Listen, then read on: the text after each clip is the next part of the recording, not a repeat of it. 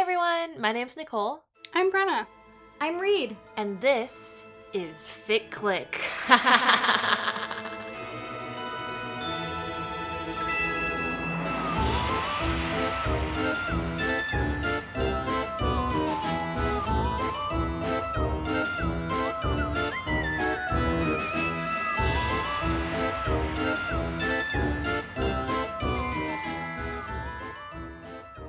hey Bren, huh.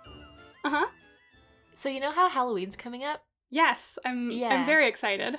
Yeah, it's tomorrow actually. Oh yeah, you're right.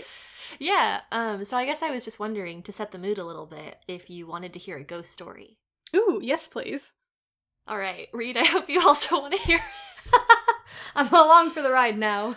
All right. well, legend has it that there was once a podcast with three hosts, and it was a podcast where they talked about fan fiction. And each week, they brought three pieces of fan fiction to discuss as a group. These hosts, wow, you're really harshing my vibe here. The- these hosts would spend so much time and put so much work and energy into creating a beautiful podcast. But one night, one of the hosts disappeared from the earth, Oh no! and it was Brenna. Oh no! Oh no! What happened to me? You went to outer space, Oh, okay. where no one could hear you scream. So I went to outer space and then I got murdered. no, you just were screaming. Oh, okay. Yeah, that sounds no right. one could hear you. Yeah, but then after you screamed, you ended up actually coming back down um, into Earth, um, and the podcast continued actually. So Oh! it was scary for a while, but it actually ended up being okay. So it's just like Brenna took a vacation to space to scream. yeah, actually, it doesn't sound that bad. no, it sounds kind of nice. I feel like that's a better ending than any of the characters got in our stories for this episode. Oh yeah. I thought we were fully gonna die in Nick's telling too. Like maybe Yeah. the characters from our fic choices like come out of our laptops and murder us or something. Oh god. Well, Sorry. who who knows when this story will end? In the meantime, though, hey Reed, what pick did you bring for this episode?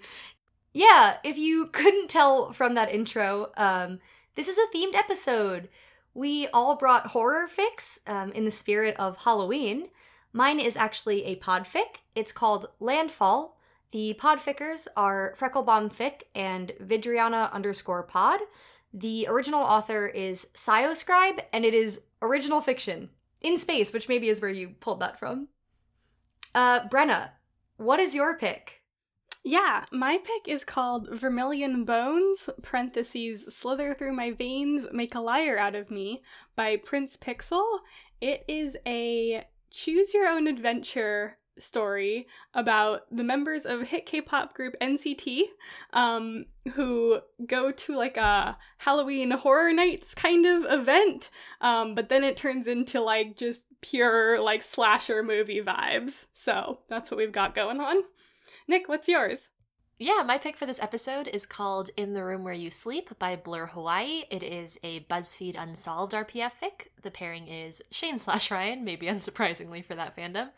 And it is sort of like a, a, a case fic, an, episode fic, if you will, um, of, of a potential episode where things go a little oury. That's all I'll give you for right now.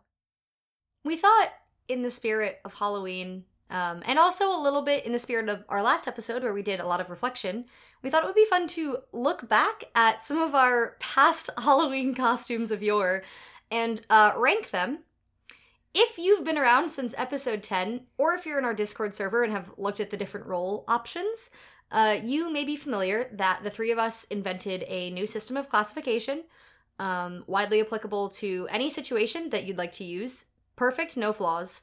Um, we go more into detail in it uh, in the intro for episode 10 where we debuted it, but just for a recap, uh, here are the tenets of our classification system gay, vibes, punk rock, style, whack, umami. Pretty good. You don't need any explanations for what any of that means. It's just intuitive. It's just about the feeling you get. Like you don't have to think too hard about it. Like you either know or it's not, you know? Like there's there's not really a lot of like scientific analysis that goes into this. It's just about that gut feeling you get. So yeah, we thought we'd use that to talk about some Halloween costumes uh, of the past and potential future plans. Oh, Yeah. that's exciting. oh boy. Okay, should I start? Yeah, why not? I'm a little nervous. Okay, here we go. So the first one that I wanted to bring forward is one of me at I'm not sure how old I was. I was very small. I was wearing all pink, different shades of pink. Um video gamers might recognize uh, the T pose. That's approximately what I was doing. pink tutu, kind of a, a very powerful look. Um so I don't know how you all would want to rank it, but I would give myself style for that look, I think. mm-hmm. I'd go with vibes. Mm. Yeah, I was gonna say vibes. Yeah. I think Not punk rock. vibe. No, it's certainly It's not, not punk, punk rock. rock. it's one of my least punk rock looks ever. Whack? I don't think so. Only No. because, like, I've been whacker. yeah, you've also. I think you said you you chose this yourself as a small child, I and was I almost like three, just for context. I was tiny. yeah, and I feel like it's it's on brand for a child to pick a kind of Yeah. eclectic outfit, which makes it not whack. It would be more whack if I was wearing like a vest or something. Yes. I feel good about that. Um, so to start out with, I'll give you something that I feel like is very a classic childhood Brenna outfit. I did wear this for multiple Halloweens. It was my favorite costume. Um, the picture I have is, I think, around second grade. I don't know exactly, um, but it is me with my blonde hair and my blonde little bangs as Alice in Wonderland. It's I am holding a small cute. pumpkin. It's really so- cute. The sound I made when you first sent it, I was like, oh, the tiniest bread. I would um, give this vibes. yeah, definitely. Style? We don't really have like a wholesome category, which is what I really Yeah. need in this moment. Yeah. Like pure. Pure pure. It's not- we that's not- adding a seventh No, classification. no, no. Well, As we've already said, the classification It's system perfect. is perfect. Yeah, sorry, sorry. No additions. No. Bren, are you feeling strongly about anything other than vibes? Or potentially Hmm. style? I can't explain why my brain is like, is it gay? I just I don't think it is. Like it's so it's just so wholesome. yeah. Like it's not punk rock at all. No. It's um I don't think it's really gay. I don't think it's umami. We we would know if it's umami. Yeah, is the That's not, you don't go, maybe this is umami. No. Like umami's always like the rarest category, you know. I love seeing who's claimed it in the FicClick server. I feel like it gives you an idea of people's confidence. yeah, exactly. Um yeah, I think that's good. Reed, what's your like early childhood Mhm. outfit? Yeah, um, I've decided to go with. I believe I was in like sixth grade. Um, so for the background context for this, I had older cousins who had dirt bikes, um, and they had an entire like protective gear set, like like a head to toe helmet, chest plate, but also like a suit. Like I don't know how to describe it. Like like a motorcycle outfit. Mhm. Yeah. Um and my one cousin was close enough in age to me and in height that I could in fact wear it. So I show up to school again, head to toe with helmet, like helmet tucked under my arm, like a full plastic chest plate, these like really intense boots. Um most of the other girls in my grade went as the pink ladies from Grease. So you could say that in class I stood out a little bit, but I did get some compliments. I don't think from anyone my age, but that's okay. See, that to me is umami. Oh wow. I think it's very good. I was gonna say, is that gay? Yeah, I think it's gay. Oh yeah. I also think it's punk rock. I was gonna say punk rock is absolutely the one I would give that. I feel very honored that you think it qualifies for umami. I just the image of small you showing up, helmet in arm, to class. It's well, you very guys saw the photo. I know it's Yeah. so cute. Nick, what else you got? Yeah. So the other one that I wanted to share, um, I was in high school. I want to say like fifteen or sixteen, maybe.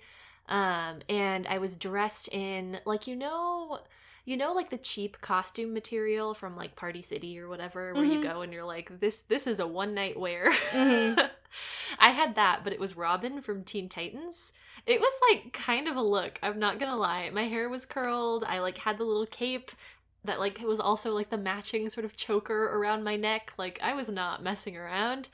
Um, so I think that is the other one that I want to bring because it is one of the more costumey things I've done. I frequently cheat at Halloween and just sort of do like clothes in my wardrobe with a twist. So that one was actually a costume. I feel like by nature of buying it directly from Party City, it gets the whack designation. Yeah, that's understandable. Mm, yeah, I think it's also absolutely vibes. Oh yeah. Is it punk rock? No. Here's the thing. Mm, the The- concept sorry, I think is punk rock. The concept is punk rock, but the picture I'm looking at is not punk rock. I'm so sorry, Nicole. I was, Exactly. a, I was a little model. Yeah, the character of Robin is punk rock, but did did not translate to I, this I was costume. wearing it very prettily. and the little face you're making is so funny. Like you're trying to look tough, but it's just really cute. wow, thank you. My second choice is a much more recent costume from a handful of years ago when I was in college, and I decided to be all seven Horcruxes from Harry Potter. Um, not Harry Potter, time. like not Voldemort. Like, please don't don't get me wrong, just the seven Horcruxes. I absolutely love this. I'm pretty obsessed with it. if you're trying to like envision the look, Ficklets at home, it was like a Slytherin outfit. And then I just made props of all of the Horcruxes and painted on the scar because I think it counts as a Horcrux. yeah, I would count Yeah. that. punk rock for sure. Punk rock. Oh yeah, thank you. Yeah. Not gay. No. S- style, I feel like was the outfit itself style. I don't know, but the concept, is concept so is good. style. I almost feel like it elevates it to style. Well, hold on. If my concept was punk rock and I can't be punk rock. Yeah, but the execution is different. I also made all of mine. I think that should give me some points. yeah, exactly. Okay, I'll accept it. My other costume that I would like to share. Um, I don't know how old I was. Very young. Uh, I feel like at first it seems almost similar to Brenna's Alice vibe because I am Dorothy. I was very little. I have my hair in like two little sort of like half braids um, tied with blue ribbon. I've got like a blue checkered dress. I look, in my opinion, very adorable. The key part of this is not my costume, but the contrast to my older brother who is in the photo with his arm like an awkward distance away from me like Yeah. like clearly my my parents were like take a photo with your little sister and he was very begrudging about it um can't really tell what his expression is though because he isn't a full darth maul mask with a lightsaber and like It's a giant so black cloak funny. It's like a really terrifying mask too and it's so big. Like Yeah. I don't know. It's just you're so, so ominous. yeah so like i'm just sort of cheesing in this photo but i think i think if we're ranking not my costume but the overall Mhm.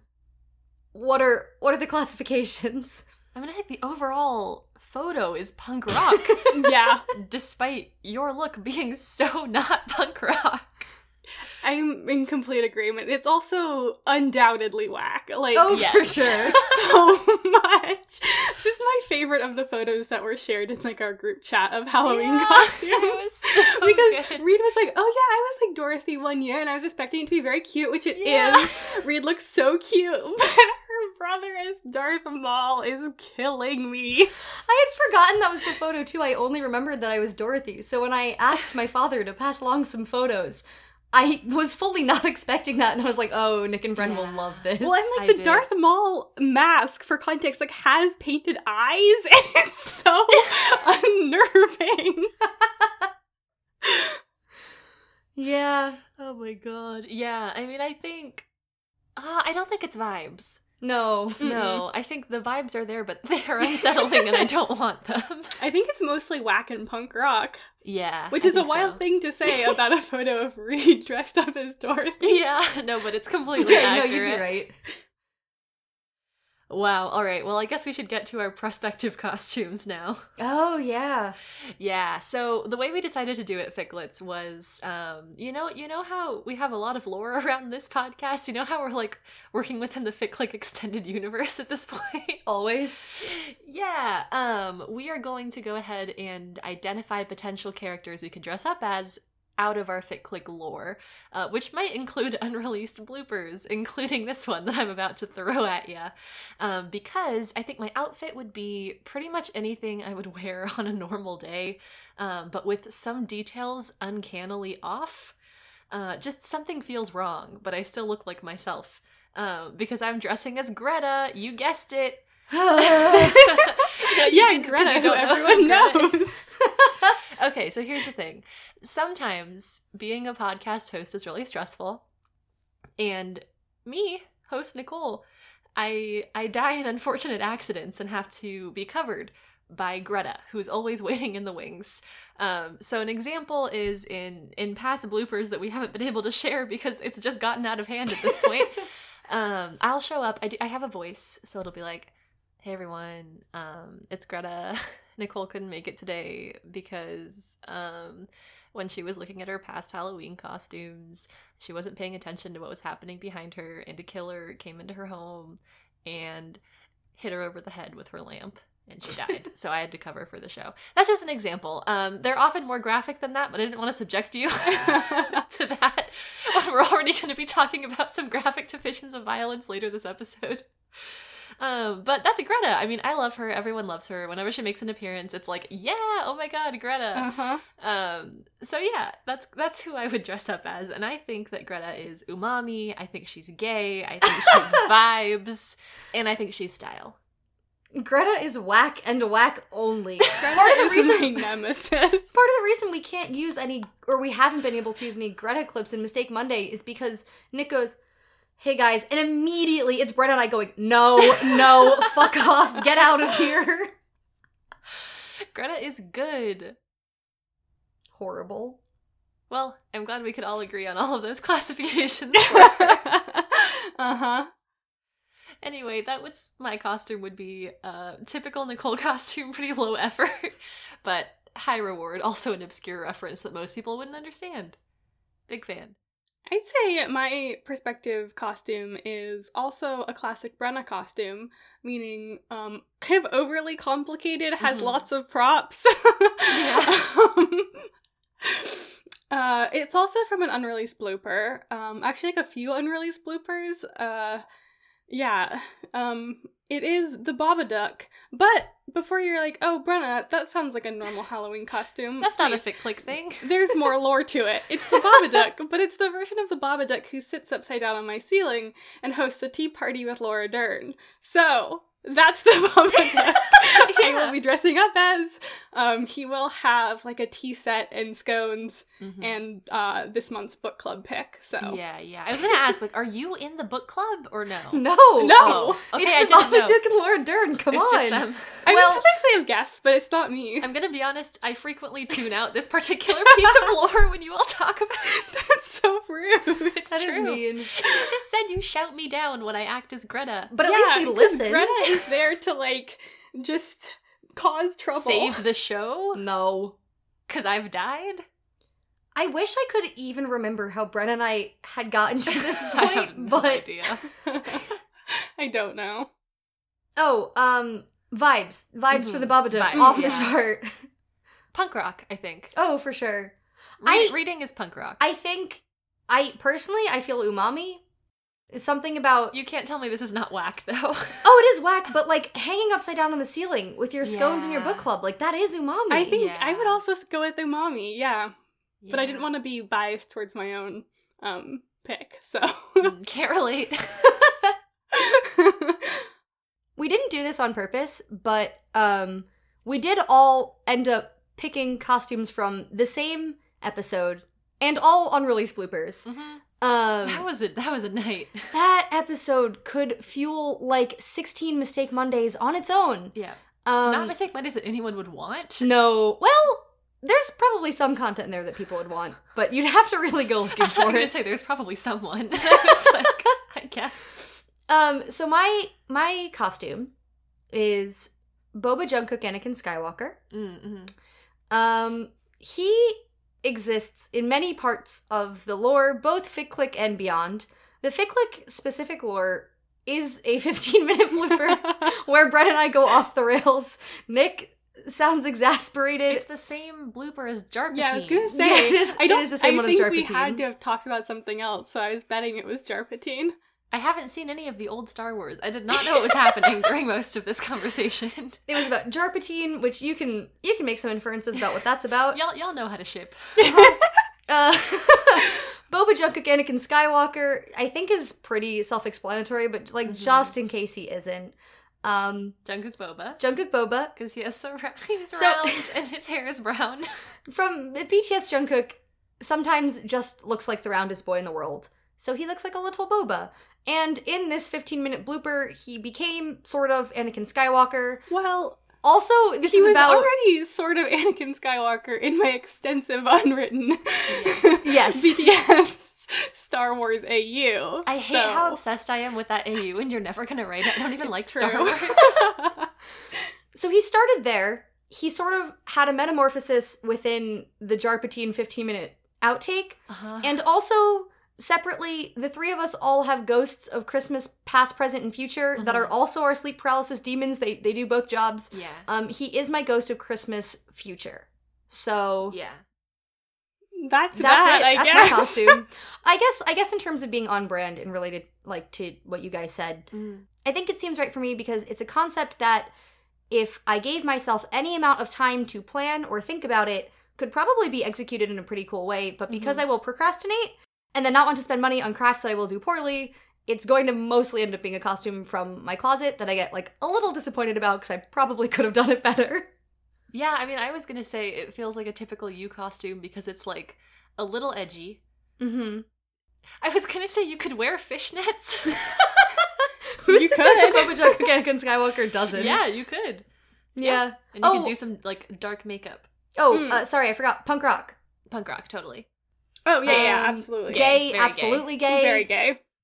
Whack, please. Oh, yeah, yeah, sorry. We just skipped it. it was so whack, we skipped whack. Yeah, yeah. Yeah, I feel good with that. Mhm.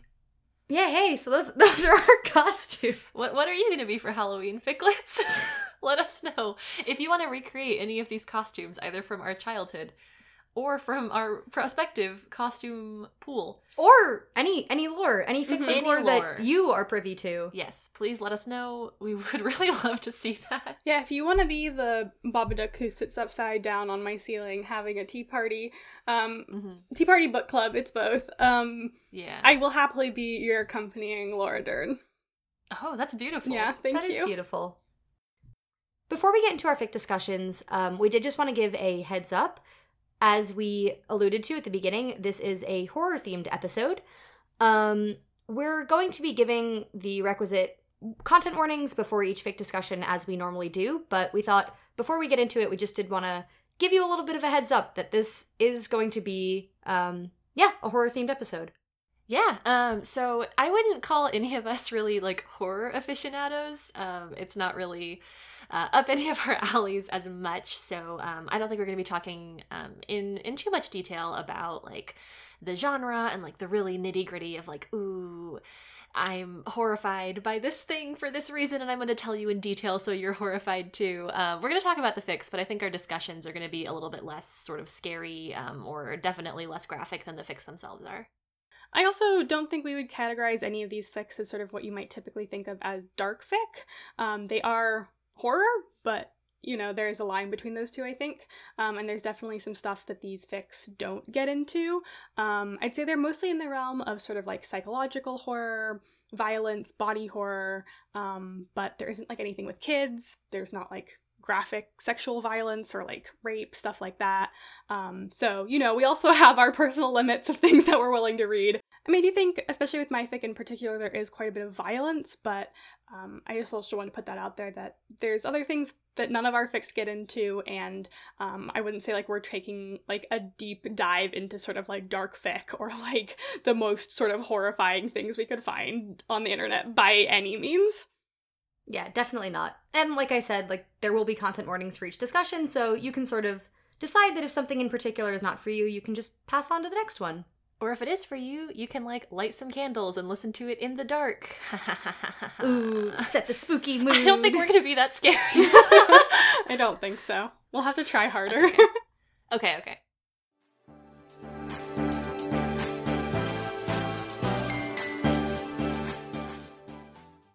So, my fic is a podfic. It is called Landfall. The podfickers are Frecklebomb Fic and Vidriana underscore pod. The original author is Scioscribe. It is original fiction of two characters, Ayush and Leah, uh, in space together, and to pass the time, they decide to tell some ghost stories. That sounds really nice, Reed. Mm-hmm. Uh, coming off of our disclaimer in the intro, I will say absolutely that mine is the least spooky of the three. Unsurprisingly, um, I mean, I do think it's spooky. I think it, it fits the theme, but the only thing that this fic is tagged for is existential horror, um, which I think tracks. Hmm. It's pretty short. The original fic is 2K. Um, the podfic itself is between 10 and 20 minutes, um, including like a short snippet of bloopers at the end. Um, so I think that's that's all the like context and content warnings you need. I had so much fun listening to this. I think listening to it gave me such a different experience than if I had just like found the fic on its own. Um, in part because I really loved that it was done by two podfickers. Uh, I think that really lended a fun element to the story.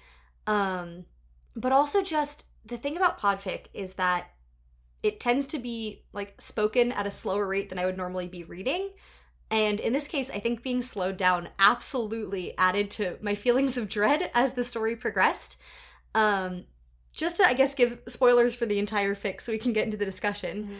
Mhm. Um, Ayush and Leah are on a spaceship called the Paramedes, which is known for being like small, reliable. They're in hyperspace. Um, they sort of just do transport of goods. It's pretty boring. Uh, you're in Ayush's point of view, and he sort of thinks about the fact that it is just him and Leah all the time, always on these like really long journeys, and they're about to make landfall in a couple days, and he's excited about it. So, to whittle away the time, he's like, let's tell a story. So, Leah tells a story where she was like, Yeah, I grew up in a ship, and my grandmother used to tell me about these creatures called crickets, and they were winged and had armor, and they would jump and fly at you. And I used to think that there were like crickets in the corner of the spaceship, but there weren't any. And Ayush was like, What? What kind of a story is that? with like, "Ah, yeah, I got over it. yeah. He's like, whatever. Um, and then Ayusha's like, I'll tell you a real ghost story. And he does. Um, and the mounting dread. Oh God. Uh, before I get like too much into it, it was just like listening to the slow unfurling of his story, and then the little bit that comes after. I was like, oh, oh, oh no, it's not just the ghost story. Like there are more twists, and all of them sort of made my gut drop. And I thought the delivery of the podfickers was done so well. Um, so this was exactly the kind of like spooky vibe I wanted that didn't leave me terrified for days after, but I feel like definitely fit the horror theme. So I really enjoyed it. Uh, what did you guys think? Yeah, I really enjoyed this. Um, I mean, as our ficklets probably already know, unless this is your first episode, um, I don't listen to much podfic, mostly because I'm incredibly impatient and can read faster than podfickers usually talk. but like Reed said, I think being forced to sort of slow down and listen to this a little bit more drawn out really worked in the story's favor. Um, I thought the setting was great. Uh, it's a multi-voice podfic, which I thought worked very well in this. Um, you're sort of getting the narration uh, from one person and then um, Ayush as the actual storyteller from another. And I thought that the sort of hearing him and having his distinct voice tell the story um, worked really well for me in that regard. I liked it a lot. And I think that really stood out to me as one of the things that, like, I hadn't really thought about in podfic before, even though I have listened to a few multi-voice ones. I don't this just the storyteller aspect of this I thought was really effective. I love space and science fiction, so that element also worked really well for me. I think space and horror are very fun together. Like this sort of just complete aloneness that you can have in space the the knowledge that no one is coming to help you or that like you can't just like find other people very easily. I think all of those are elements that are embodied in this fic and that worked really well for me. Um it did kind of remind me of a couple doctor who episodes too which isn't a bad thing. I love that show still so um i enjoyed that part. Yeah, I really love this. I love podfic. I listen to a fair amount, and I think it's great. Um, I did want to shout out my ficlet and yours, Frecklebomb Fic. Hey, you did a great job. I mean, I, I know both of the podfickers, and they are fabulous and great. So it was really cool to also like listen to something by them and and hear their take on it um yeah i mean this was awesome it was really cool i definitely agree that listening to it at sort of this like slowed down very deliberate pace made a really big difference in terms of the experience. I think if i'd read 2k like it would have been very very quick. And i would have been like okay. Um, and I also feel like by the time I get toward the end of a fic, I start like skimming a little bit, and that would not have been good here. So um, I am glad that that was one of sort of the options of consuming this work. Um, I love that it's an original work of fiction. I think that is so fun. We haven't done that before because this is a fan fiction podcast. so I don't, I don't know how that works with our with our lore, but the podfic is definitively transformative. Yeah. So I think it absolutely Mhm. counts. Um, also, like it's hosted on AO3. Yeah. Well, I looked, and the original fic was written for um, Trick or Treat, which I had not heard of before. But when I clicked on the collection, this is from 2017, and when I clicked on the collection, it said it was like an event along the ideas of Yuletide or something like that. The original author did write it for someone, so I guess it is an exchange in that way. And um, the podfickers in this did say like one of the tags is Trick or Treat Trick. Uh, so I think I can make some assumptions about what what this exchange looked like. Um, so yeah, I don't know. I mean, even though it's original fiction, it's definitely like part of a fandom event. And then, as you said, the podfic is also a transformative work, and I think that falls very much into the realm of what we talk about. Yeah. Yeah, I just really liked it. It was fun. I liked like the little things that you picked up that paid off at the end. I thought it was really well conceived. And also like I just love how fun it is to like realize that they were in the same room recording it. The bloopers at the end were so funny. And also like a balm to my to my scared soul. I don't know, there's something about hearing two people tell you such like a, a creepy story and then like a pause and then you just hear them laughing after like messing up and like giggling about stuff and I was like, okay. We're It- all, we're here and we're fine. It felt so deeply relatable. Like Yeah. they like deliver the end, and then there's a pause, and it's like, "Fuck yeah!" And that feels like exactly the way we end our episodes as well. Yeah. Um, I agree. I loved I loved the little outtakes at the end. I think for me too, one of the things that I like loved about the experience of listening to this is um so Ayush is telling this ghost story and his story is that because he was like quote unquote the cousin from space, like when he went to visit his family, his cousins would try to tell him the story to scare him, where there was this big ship um that had a scar on the hull, but otherwise was like just a well known ship, and it got turned into like a vacation vessel, I guess. And um, for a while it was fine, and then one time there was a family with a little boy, and the little boy goes missing. And after he goes missing, all of the other people who are on that transport at the same time, they start disappearing bit by bit. And I'm going to insert a little clip here of the podfic because they can read it much better than I can. they already did. yeah. Little by little, all the people who had been on that last trip disappeared, like whatever had eaten the boy was less hungry now and could afford to go through the rest of them bite by bite. It didn't matter that they had made landfall, and when I say they disappeared little by little, I don't mean they disappeared one by one. I mean little by little. They would forget the names of their children. They would go to brush their teeth at night and just stand there looking at themselves in the mirror. They would tell stories they would tell stories that led nowhere. They would forget the punchlines, the jokes. But it wasn't like they were just getting old. It was like like they were forgetting how to be human.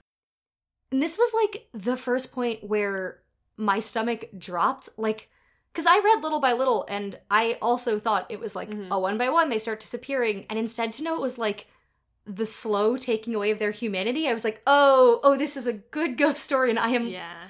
I am afraid. I was actually kind of relieved because when I first listened and it was like bit by bit, I was like, oh no. I imagined like, ooh, body horror warning, body horror horns. I I That was worse than what you were about to say. well, I wanted to make sure people know. Because I promise I won't let that become a recurring bit. you can try. Oof. Um, anyway, I really thought um, that it was gonna say that like there were like bites taken out of them or Ah. something, or like, oops, where's my left foot? I don't know, a lot. So then when it was like, ooh, like they're mines, I was like, okay, that sucks, but like at least it's not like, ooh, there's a chunk of my arm missing.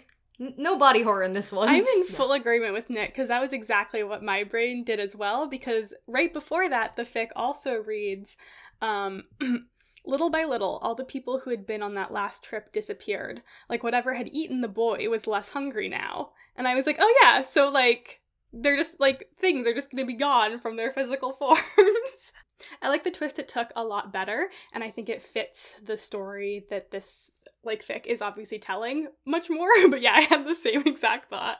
I also want to say, who among us has not been so tired that they went to brush their teeth and they just stood there staring at themselves in the mirror? Because that was like actually unexpectedly relatable. Thank you, Mhm. Scioscribe. One time I put the toothpaste in my hand instead of like face cleanser and went to rub it together and put it on my face. So that was going to be good.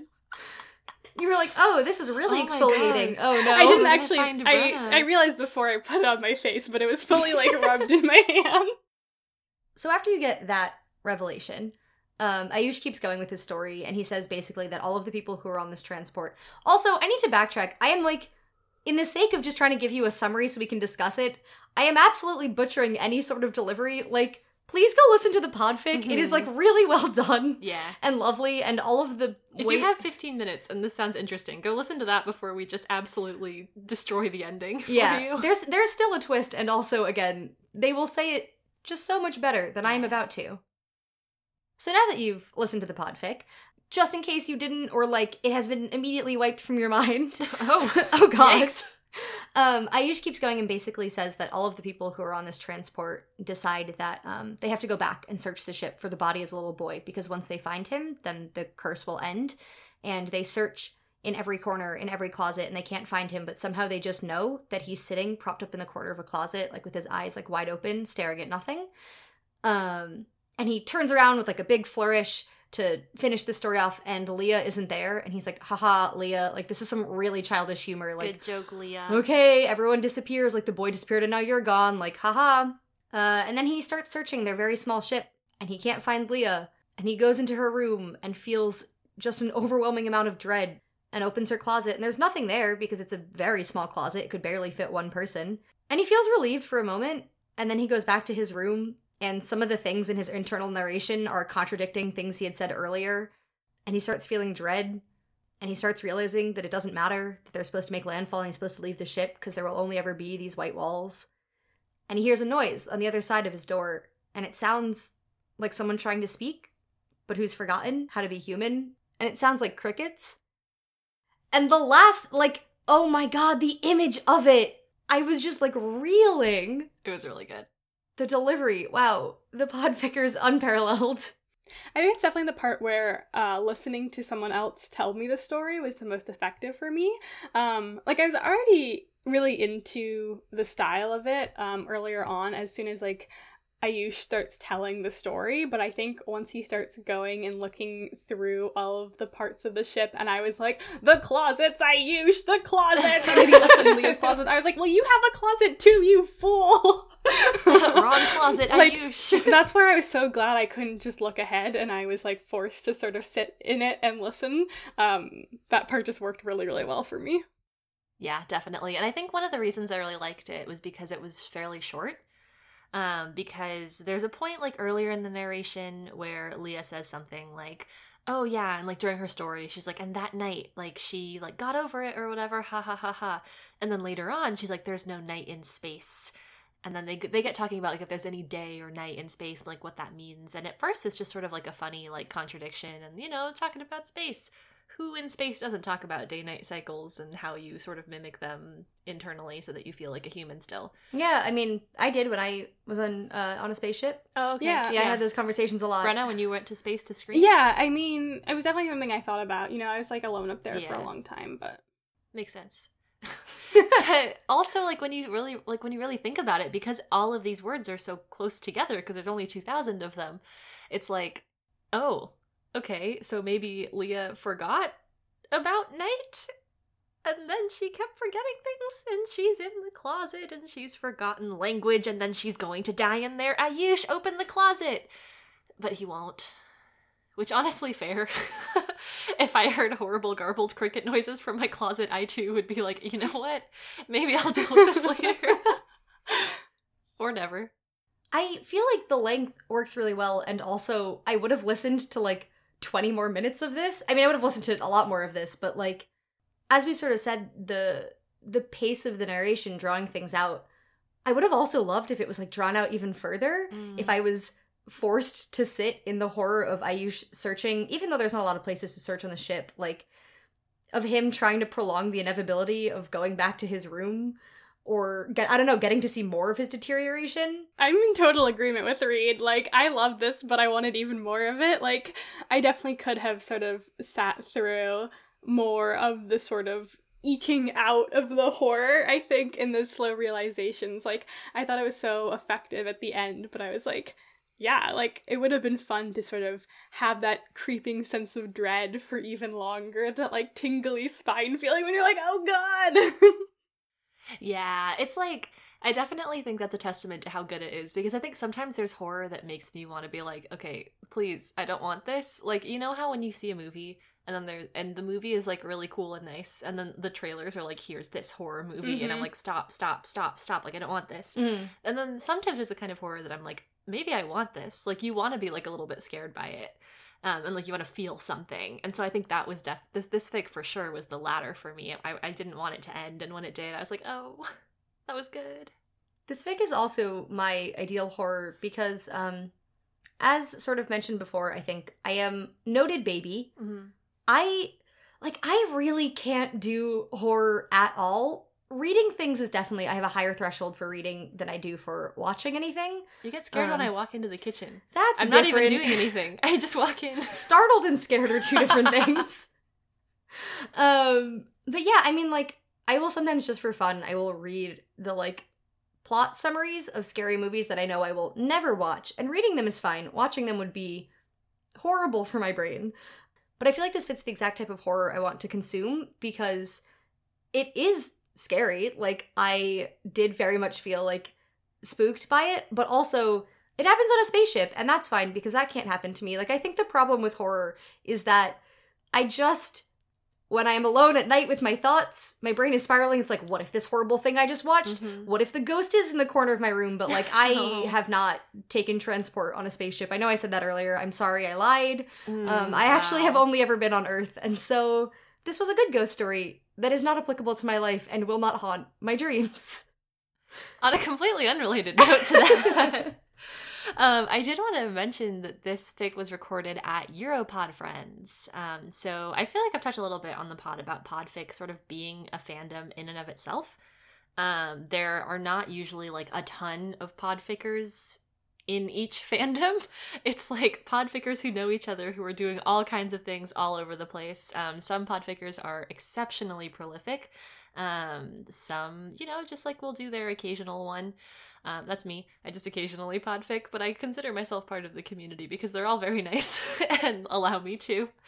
Um, but one of the really cool things is that people will organize sort of these like conventions or meetups um, for podfickers. And one of the ones that I've most seen is Europod Friends. Um, as you might have guessed by the name, it's hosted in Europe. I have never been. I doubt I will ever be able to attend. Um, they did do a virtual one this year, I think, actually, but you know, European podfickers are doing their thing at like two in the morning our time, so I'll let them do that. But it's just really cool, I think, to to look at the way fandom can bring people together and and help people create things that they wouldn't have otherwise been able to. Um, so just hearing them in the same room in the bloopers brought me a lot of joy, and just thinking about the way that podfickers will like really connect with each other and try to push the envelope and create things and do multi voices and just find new and exciting ways to transform fic, uh, which is already transformative. It just is really really cool to me. So I wanted to shout that out. Yeah, I would love to know how they found this fic. Mm. Um, given that it is like original fiction. I mean, maybe they were going through the the trick or treats collection or whatever it was, which I do also love that like this fic was written for a fandom sort of exchange event and then was podficked also as a specific fandom event and not just like two podfickers, which it would have been lovely either way, but I think that's fandom is good, yeah, you know? and podfickers love events. My brain is just going like Podfic Bingo, voice team, pod together. Oh god, ITPE. I could I could say so many more. I'm just thinking about all the events that go on. It's just fun. Yeah, Nick is the reason I have any sort of experience with podfic. Um, and now the podfic community, you roped me into doing a podfic for a podfic event. Mhm. Um, voice team, Yes. yeah, and then I did another one for Pod Together, and now I'm also part of a Podfic exchange. I also put Brenna in a multi voice one time. I mean, I'm happy to participate in things. I just have such a low, I have such a low self motivation for like creating content, which I know sounds weird because like here I am doing this podcast, but like I would never have been able to do this on my own. I can only do it because it's with friends. So that's sort of how I feel about like podfic or something too. I'd be happy to participate with people, but you're probably not going to catch me there. on my own, even though I have a good mic and everything. But it's true. If if you're looking for a side character in your next multi voice, you know who to call. Sure. Brenna's phone number, phone number. is. this all to say, Landfall by Frecklebombfic and Vidriana Pod, originally written by Scioscribe, is a phenomenal fic, a phenomenal pod fic. If you're looking for something spooky to listen to, even though we did spoil it, I still think it's worth it. Um, their delivery is really great it's also just a good example of fandom friends doing things together that I really love. So, if this discussion was interesting to you at all, maybe you should go give it a listen. And also, do a podfic yourself. Mm-hmm. Invite Brenna. Yeah. Sure. All right. Sounds good.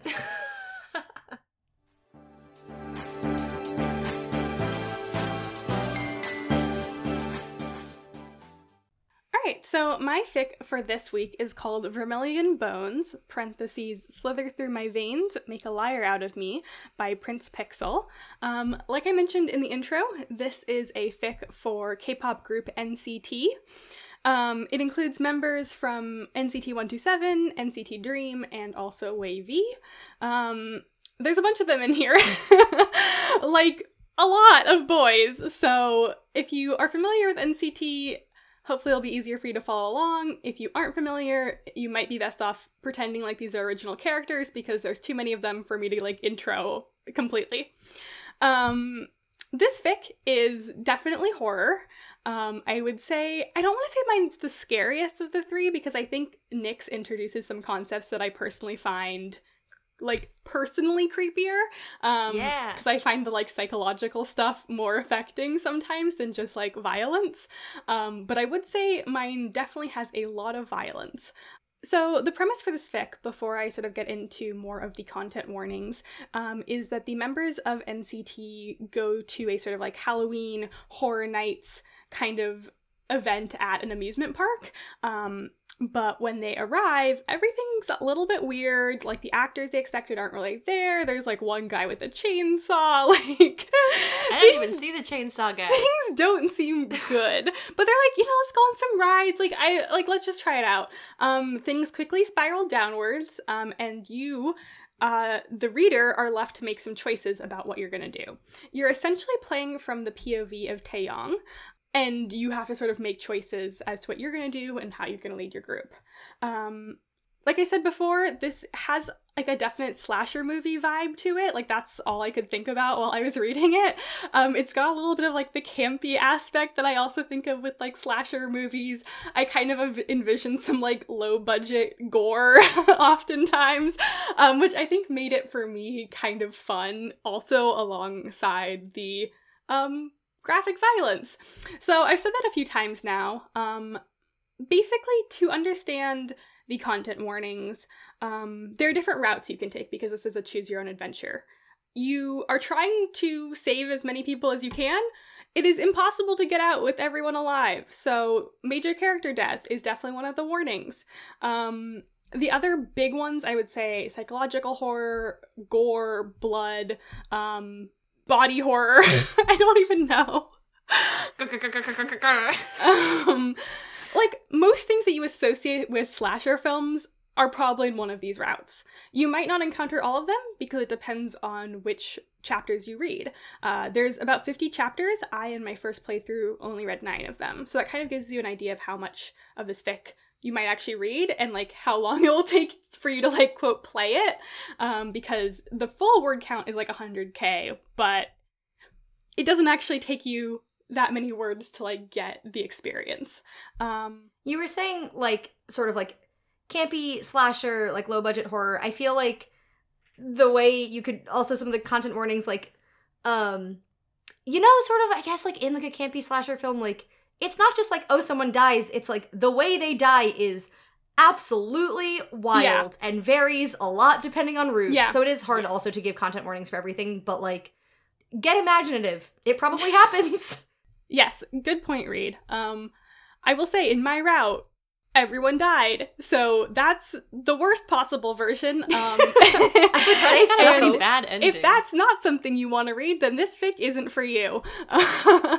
um, I didn't find it like personally super horrifying. Like I was still okay walking around my dark apartment, which is like my sort of threshold. I didn't like see things behind my eyelids when I tried to go to sleep, but it was definitely creepy. There were some moments where I definitely felt my stomach turn and where I was like like gasped in sort of horror at a couple of the deaths because you do like if a character dies in your route, you do either see it on screen or you encounter their body after their death. So it's not like, oh, and characters just like go missing. Like you're gonna see them dead. So that's kind of my premise and content warnings for this.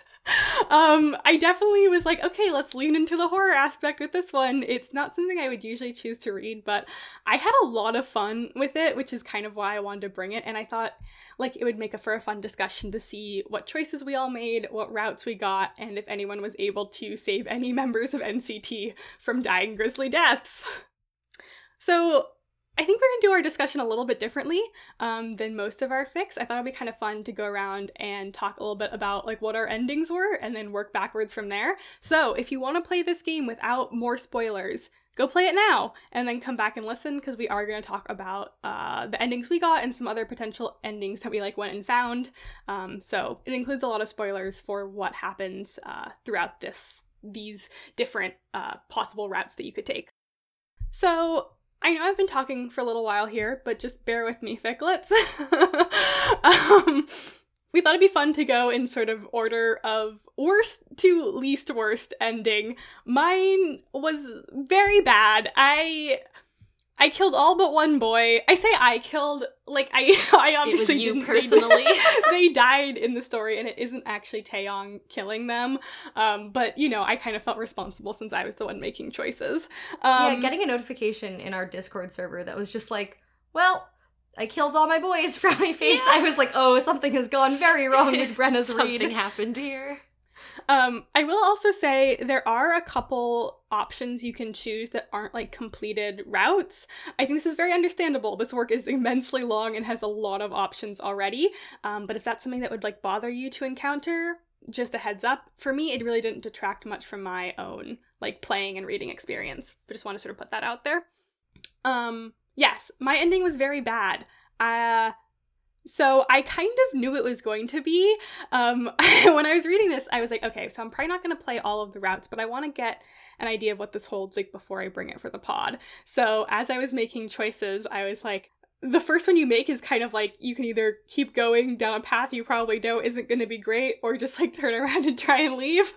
And I was like, well, we got to go in. Like we got to see what this is all about. And then things really just devolved from there. Um, there's a character who I knew I probably shouldn't keep trusting because uh, they had killed another member and also were seemed like things weren't going too well for them. Um, but I was like, we're, we're in it. We're in it till the end. um, so I kept trusting him and it was bad. Um, at the very end, it's just, I was just left with uh, Taeyong, because he's our POV character, and Jaehyun, who is the character I kept trusting because they are also the main pairing of this fic. And I was like, well, if Taeyong is in love with Jaehyun, then I have to also act like that while I'm playing this game. Um, and it was bad. Jaehyun shoved my body in front of a car. I'm sorry I'm laughing. It's just like that was you kind sort of hit that like point. yeah, like I just had a It's like feeling this might as well happen. throughout throughout like especially the last chapter where like more and more boys are dying more and more rapidly where like as it was unfolding I couldn't help but just sort of laugh because it was so out of my hands. I was like, "Oh god. I What have I done?" Any of this? What have I done? Yeah. Oh no, the dreamies! They ate poisoned berries. um, but yeah, so I got to that ending and I was like, "Have fun, friends! Like, good luck." Yeah, so Nick and I didn't know anything about Bren's choices apart from that it ended poorly. Yeah. Um, so we read the first chapter together, and then uh, I think as Bren alluded to, at the end of the first chapter, well, you notice that one of the members, Lucas, is missing, and you have the option to keep going because like he'll probably catch up with you later, or to go back and find him. Um, if I was playing the way just like I normally would, I would have gone back to find him, but because we hadn't known what Bren did, we decided to split and make sure each one of us picked each option so that at least we knew our routes would be like a little bit different. Mhm. So I got the route where I was like, bye Lucas, he'll find us later. He doesn't. Um technically the ending I got was neutral. I ended up with six total dead boys. Apologies. Um some of their deaths were really graphic. That was horrible to witness. Um yeah, I mean like it doesn't end like super happy, but they do like the rest of the ones who do make it out sort of like make it back to presumably their mostly normal lives. Um there were some bits where Chenle, who is one of the characters, had made some sort of like references to a board game he was playing, and at the very end of my route, he is really upset and he's like, I want to reach out to apologize to one of the characters. Um, so he and Jisung, I believe it was in my route, were like, okay, we're gonna play this game again, but they didn't want to play it alone in their room. And so they go into Taeyong's room. And the last sentence of my route is someone saying to Taeyong, Taeyong, are you okay? You look a little pale. Neutral end. That's what I was told. Mhm. Nick read this and was like, horrible, horrible. The implications of your route are awful. I was surprised it was neutral because I was like, oh no. yeah, so I got the good ending on my first try, not to be like just the best. Um, but Ugh. you know, okay. I, to be fair, I also killed six boys. so, like, I don't we're equal in that regard. six. I did manage to save Lucas though. He lived the entire way through, baby. Good job for sweet. Lucas. He's he's good in this fic. I was happy I kept him alive. Yeah, so I went back for Lucas. Um, yeah, my route looked very different from Bren and Reed's because that initial decision made a huge difference. Um, I had a couple of choices that I couldn't make, um, either because it was just like the one like continue, and I was like, I guess, um, or the other one was under construction. So um, that helped for sure. Um, also, my instinct to keep trusting boys served me well. I will say I was reading um, the majority of the end of this fic while I was on voice chat with um, Dear Ficlet Buche and author of the pod, Emma VX Mins. Um, they, were, they were chatting with me. because, okay, Reed wasn't home. Reed went to go hang out with Brenna without me. It's fine. No, I didn't want to go. I You- was you were invited. I was, I was. Anyway, so I was home by myself and okay, so after I read the first chapter and then a little bit of the second when you like find Lucas and he's like, "Okay, I know this looks bad. I'm holding a knife and my hands are bloody this woman's dead, but I didn't do it." And I trusted him and that went well. Um that was basically as far as I'd read before I decided to read the rest because we we all had done just like, you know, a little test to see if we wanted to bring it for the pod. Um, and then a few nights later, I had a horrible traumatic nightmare about zombies. that woke me up at four in the morning and I couldn't go back to sleep. And then I was like, hello? Okay, my dream had so little to do with this fic. Like, in my dream, I was like, wow, this is just like Brenna's fic. And then I woke up and I was like, this is nothing like Brenna's fic. but I had developed that association, so I got so scared, not of the fic, but of having another nightmare. but thankfully, Buche and Emma really held my hand through it. Thank you, friends. Um, and uh, the decision that they wanted me to make at the end actually would have led to a bad ending, but I made the decision that led to the good ending by comforting Yuta, who had just killed four boys with a stick. it's okay, Yuta. Don't worry about it. I know earlier you killed Doyoung, and you've been at odds with me this entire time, but it's not your fault. So okay, wait. Let me Yes. just clarify. Uh-huh. In your in your ending, you had lost six boys. Yeah. Five of them killed by Yuta. Yes. Wow. Yuta, I think, lived though, so that's exciting. I don't think he killed anyone in my route. Yeah, well, You I don't know. Almost made it to the end in my route. I think Oh, he no. pushed Doyoung off a cliff at the very end, but I I kind of lost track because in the last chapter it was like, well, we've got these boys left, but they're not gonna make it till the end, and it was just like death, death, rapid death. fire. God, um, yeah. So I'm not exactly clear on just how the last few died because I just kind of felt myself spiraling. Because I was like, oh god, but even if like Taeyong and Jaehyun make it out, like it's not gonna be okay. Like it wasn't okay. No, yeah. Well, I comforted Yuta because he seemed very alarmed, and by this point, I had figured out something was sort of possessing these boys, and it wasn't their fault. Lucas has been so nice this entire time, and he killed someone. Let's give you a chance too. The only one who was not cool is Jaehyun. NCT Jaehyun, meet me in the parking lot. I don't think you want to meet this NCT. No, Yeah. I really this don't, actually. this NCT Jaehyun is gonna kill you on sight. I'll have holy water. Uh, I don't think it'll work. I think he'll kill me. but yeah, so I, I comforted Yuta, I saved him, and then there was a whole thing with the Ouija board. So Chenle, only Chenle, Jisung was dead by this point. I'm so sorry. I don't think I could have saved him. I really don't. mm. He just sort of left and then we found him dead, and I was like, well, that's unfortunate. Also, like, very gruesomely dead, but you know, rest in peace. Um, but Chenle pulled out the board and was like, yeah, we were doing this in the room with Jaehyun. And Jaehyun's like, I don't want to mess with that. And everyone's like, we do. Let's talk to Johnny, who was dead. So they talk to Johnny via the board. Anyway, it turns into a whole thing where you find out that when they had initially used it, they opened up a path for a horrible demon to possess Jaehyun. And we managed to expunge it from him. Uh, Taeyong wakes up in the hospital. No one else has died, thankfully. Even Jaehyun survives, so that's nice. He feels horrible guilt, though, so that's unfortunate. Um, yeah, Taeyong goes to therapy.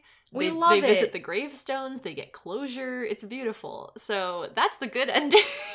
that's one. I think there are two good endings. This is the one that I found. Um, fun fact: if you try to restrain Yuta, everybody dies. yeah, there's a couple of those. There's there's a choice on Bren and I's route that ostensibly seems like it would be the wrong one, and when you Uh-huh. pick it, its results are immediate and graphic. However, it's it's to trust Jaehyun when uh, Ten is like acting kind of weird. Mhm.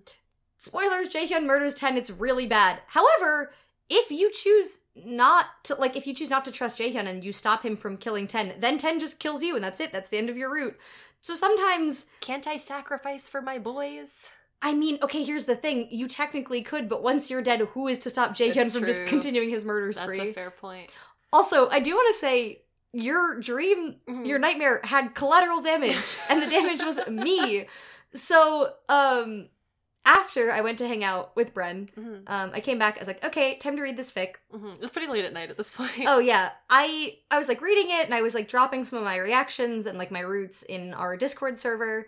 Um and as I had some like very gruesome deaths and as the clock hit like I don't know 12:30 in the morning and so I was quite tired, I wrapped up the fic and I just had sort of like a, a bad unsettled feeling in my stomach. And I am someone who like I dream very vividly very often. I remember my Me dream too. almost every single morning. Um, they're usually pretty whack, but like whack in a way that is fine. I then my brain started to spiral where I was like, well, Nick read this and had a horrible nightmare, so what if I now also have a horrible nightmare? And I just kept going, and so I texted Nick like I was like, I'm done with the fic and I'm tired, but I'm afraid to go to sleep, sad face. And like Nick, who was already like 75% asleep, Yeah. gets up, comes into my room, and then we just both slept in my room. Because we were afraid of having a nightmare like repeat. little kids at a sleepover. Literally, like I'm too afraid to sleep alone. I was holding on to. I have a little plushie that is Mang, who is like a BTS cartoon character, and I had him just sort of then just sort of like cradled in my arms. You didn't yeah, have a I nightmare? I was like, No. Mhm. I didn't have a nightmare, is what Nick said. Um, yeah, when you two were in in the chat being like, "Oh no, like we're gonna have horrible nightmares," I was like, "Haha, wouldn't it be funny if I was the one who ended up with a nightmare?" Yeah. Um, but then I slept very soundly, so you'll be pleased to glad. hear. I would have felt so guilty. no, it's okay. I almost never remember my dreams, so um, the odds were in my favor for- on that you one. did have a nightmare, Hmm? Maybe. and you just don't know. yeah, exactly. I definitely could have. I just don't remember. So it's like I didn't, which is good. So I had played my route like mostly on my own. I only put like a couple of my reactions in our chat, which were like, "Oh God, I've killed another boy!" Like, "Oh God, my boys!" yeah. um, like insert that Griffin McElroy clip.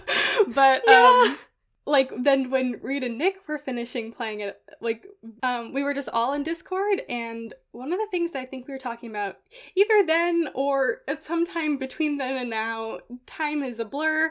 All we do is talk about fan fiction. Um, Mhm. Is how the fic as a game like teaches you rules. Um, which is one of the things I thought was really interesting and kind of wanted to discuss a bit. Um, I think one of the clearest rules is if someone disappears it's unlikely you're gonna get them back in good condition. Um, or like at all. yeah, I mean, I can't say like hundred percent because like if you do go look for Lucas at the beginning, you can find him and he can be okay. But I really feel like that's basically the only one. Generally, all There's other no times, time to if someone else goes to like goes missing or disappears, like you either find them as sort of like a, a husk, which is what Ten was, which is sort of like a zombie, um, or you just find them dead. Um, Yeah, so that's something you learn pretty early on. Is like if someone's gone, they're gone. Like Or And you then- split off.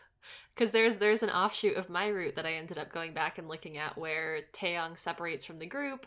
He like goes in a fun house. It's a whole thing. In the fun house, he discovers three bodies of his like members.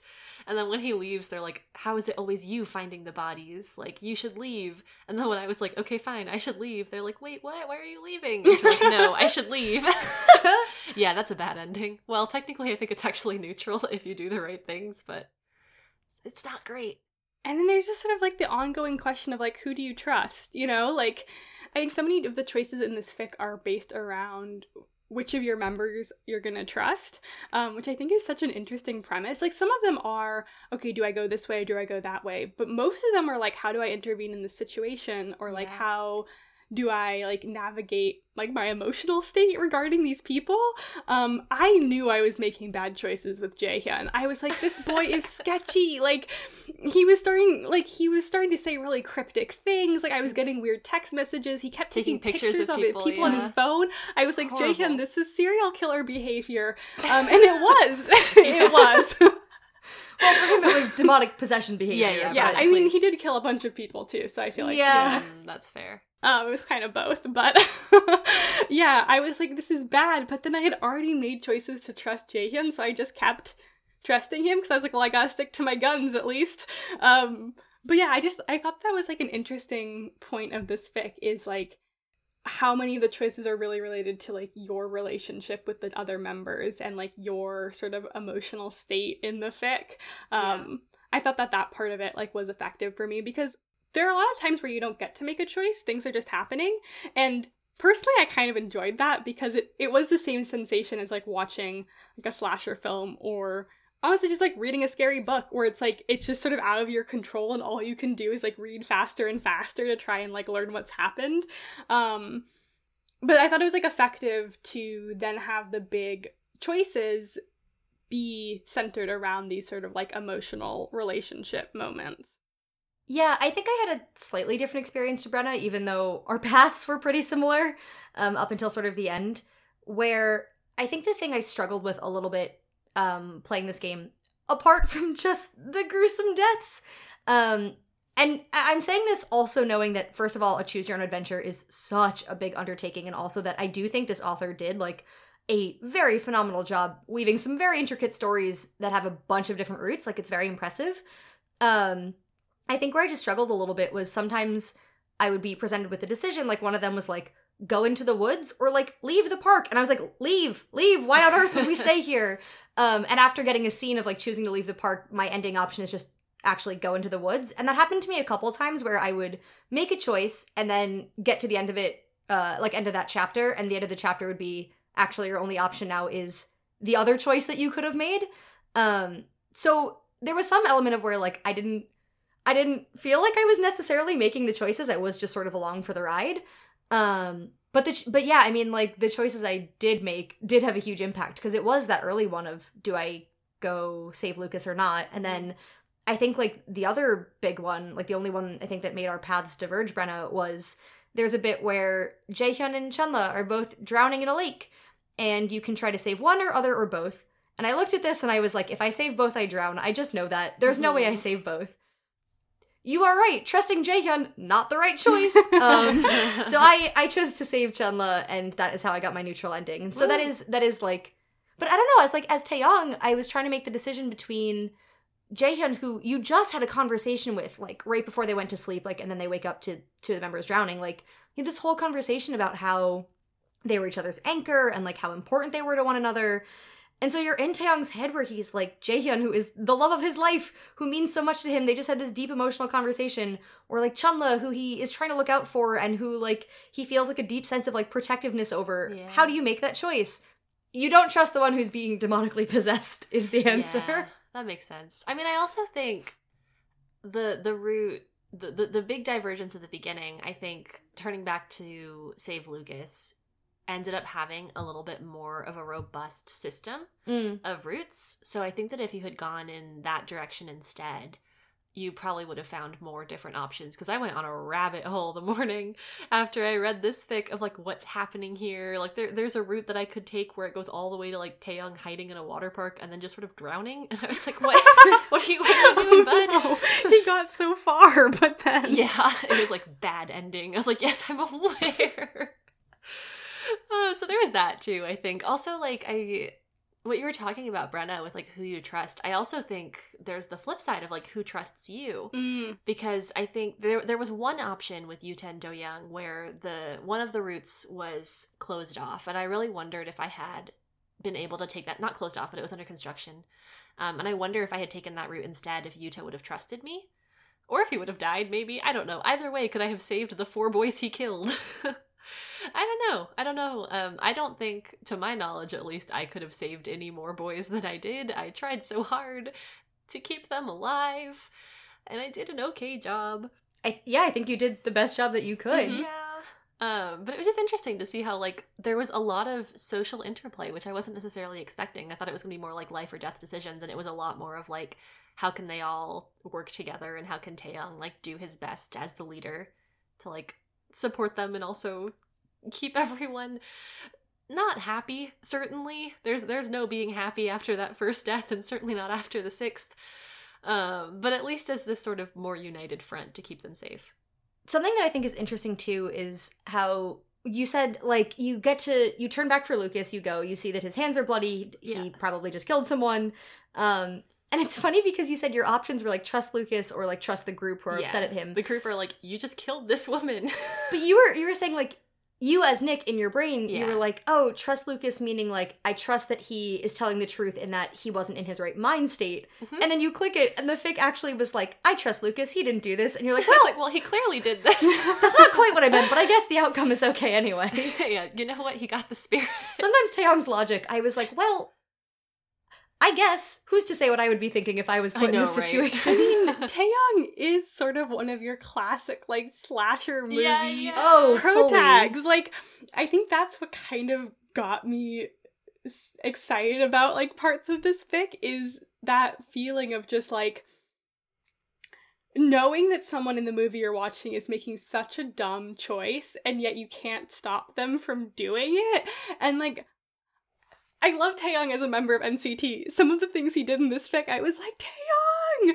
but like that's I think that that's how it wanted me to feel and Yeah. like I found that very effective. Like like we've sort of said, none of us are big into horror and I haven't watched that many horror movies, but even just sometimes in watching trailers and stuff, you have that feeling. Like that classic, like, oh, like the girls in the house alone at night and like blah blah blah. And like you're just like so like, Mm. don't do this thing, don't do this thing, and they're like doing it. Or like when the person is like, I'm gonna go check out what that weird sound outside the cabin was. You're like, oh god. rest in peace Yeah, and like literally. this fic is filled with those moments. I think that's what I found kind of like I want to say delightful about it, even though like everyone dies because of it. so like maybe delight isn't the right word, but Yeah, NCT like got a really great, like weirdly great deal on a house in the suburbs that the real estate agent didn't Mm, seem inclined mhm. to tell them a lot about. I feel like NCT probably got the tickets for this event for free from like a sketchy promoter, Yeah. you know. Yeah. Jaehyun, where did you get these tickets? Don't worry about it. Also, like the very beginning of the fic, they show up and they make a note that like they're not the only ones in the park, but Mhm. like, wow, they're surprised. Like it doesn't seem as busy as they thought it would be. It's like those things where you're like, just turn around now, but of course they don't. And like, what was this one woman up to? Is what I want to know. She's And, the like- only other person I encountered in the entire park. who? This woman that Lucas killed. Uh there are some things that are never fully explained, which like sure I would have loved explanations for them, but it was also kind of fun to just be like, what the hell is Yeah, happening? Like Chainsaw Man, I don't know what Mhm. happened to him. Who slashed our car tires? No clue. And, and like tipped a bus on its side and crashed it. like it has that horror movie feeling of like or like slasher movie kind of feeling of just like turn after turn you're like oh god Well, yeah, I mean, like you said, there's so much going on. What what is happening to the boys directly, or a lot of the things that happen to them, you more or less infer is they're like is Jaehyun because he's being demonically possessed. But he also has this whole backstory about how like his grandmother was a psychic and she knew about husks, which Bren- Brenna mentioned earlier. And I don't think the husks are his fault. Like Mm-mm. I think also that's were just a not. in- thing. I didn't get any of that information in my route. I just saw people being possessed and was like, that sucks. But it's like you have that. You have again Chainsaw Man who was in Bren and I's route who just sort of like he they were in a corn maze and Yeah. a guy with a chainsaw lurches out. Like You have Ouija board in my route that has horrible implications for your Well, like- ending. Ouija board in your route at least is still like contained within the like Oh, NCT sure. story. It's I guess my point is like there are other bad things happening at this park that have That's- nothing mhm. to do with Jaehyun's possession, Well, and you do not find out what is they is going on. arrive and it's like super sketchy and there aren't people and it seems like the people that they are seeing way off might already be some of these like husks or something like that's not just nct's fault. Like they definitely showed up to a place that was already like gonna have fucked up things happening. Um they just also were even worse off because chenle and friends decided to play with a ouija board So, thank you for going on that journey with us as we explored the routes we took through this fic. Um, if you also like played slash read it, I'd love to hear if you discovered things that we never made it to. Um, I had a lot of fun with this. It is very graphic and violent, but I think it really fits our Halloween horror spirit.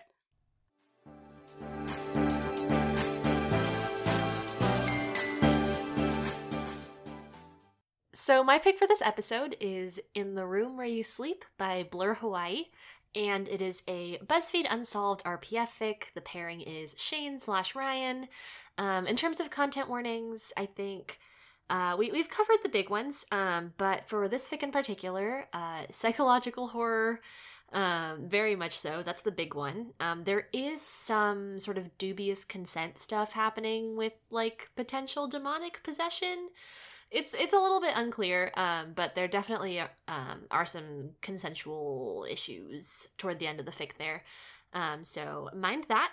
Um otherwise a little bit of blood and violence but for the most part it is a very psychologically oriented horror fic. Am i missing anything? No, I think that's it. sick yeah um so that's my fic um i knew pretty much immediately when we said we were doing a horror episode that this was the fandom i wanted to bring and honestly that this was the fic i wanted to bring like we were like let's do a halloween episode and i was like dibs on in the room where you sleep by blur hawaii um because it's it's one of four fics for this fandom that i have bookmarked um at all and it just really stuck with me. It's like sometimes you watch BuzzFeed Unsolved and you're like, what if things actually were horrible and supernatural? And then you turn to fan fiction, which I appreciate. Um, the premise of this fic is that they are, you know, out filming another episode of BuzzFeed Unsolved Supernatural. They're like doing their little ghost hunty thing and their banter thing. And they're in this house where the idea is that like the the, the lore says that if you believe something in this house, then it comes true. Um, so that is fun because we sort of open with them walking and walking, and the hallway seems to be stretching out in front of them, and it's very unnatural and eerie. And Ryan is saying this mantra to himself of like, "Do not be afraid," which is also a thing that he does in the show. Uh, like, "Do not be afraid, do not be afraid," um, telling himself like, not that it's not real, but that he needs to like be brave and handle it.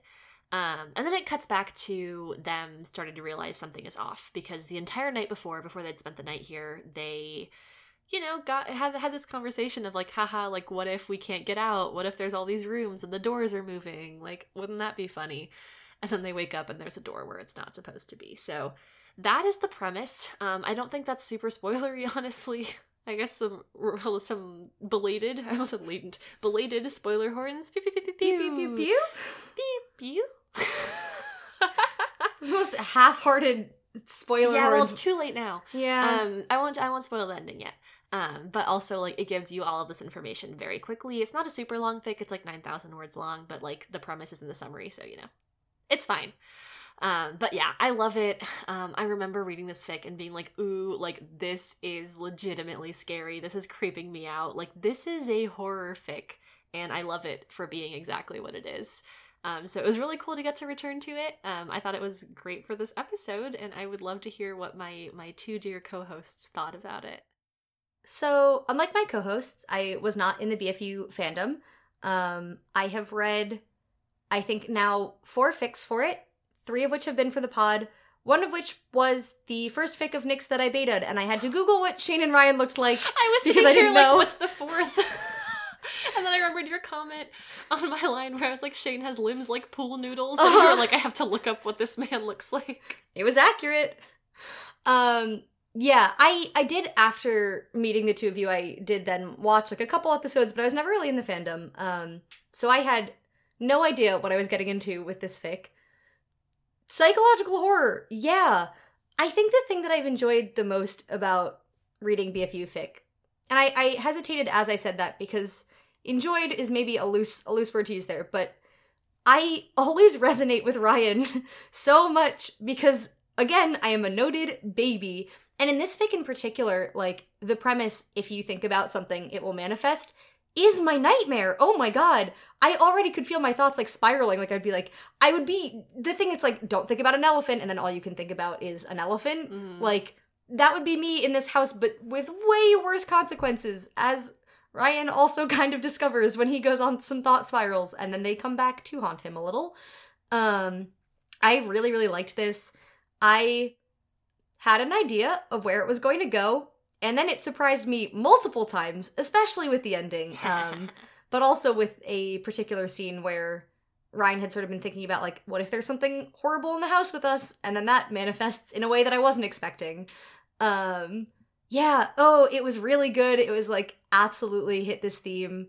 Um, yeah, I think just like really well done and really well executed. Like the pacing of it, I think was very well done. It somehow felt so much longer than 9K, I think, because I was just also suspended in the horror of the the horror that the two of them were feeling, if that makes sense.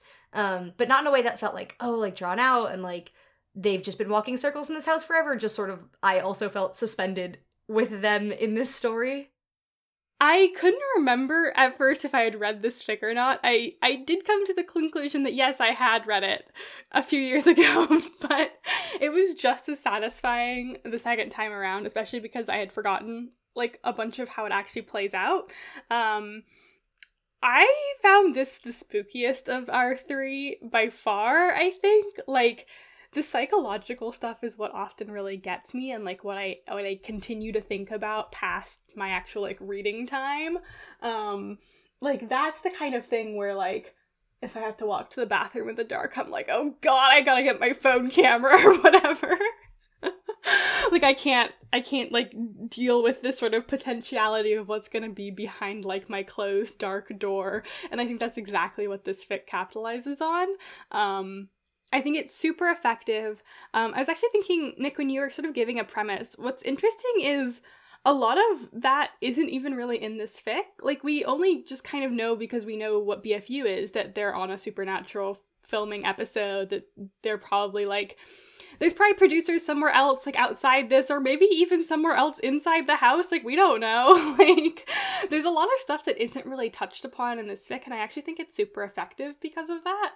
Um, you're really in the moment with Ryan and Shane, and it dumps you in after the action has start- already started. You don't get any of the lead up of them like going to this place and Ryan doing his little intro spiel about what the house actually is. Like we don't know a lot at all when we're in it. Um and I think that works so well. Like we pick up when they're already frightened. Like the beginning is so effective and packs such a punch.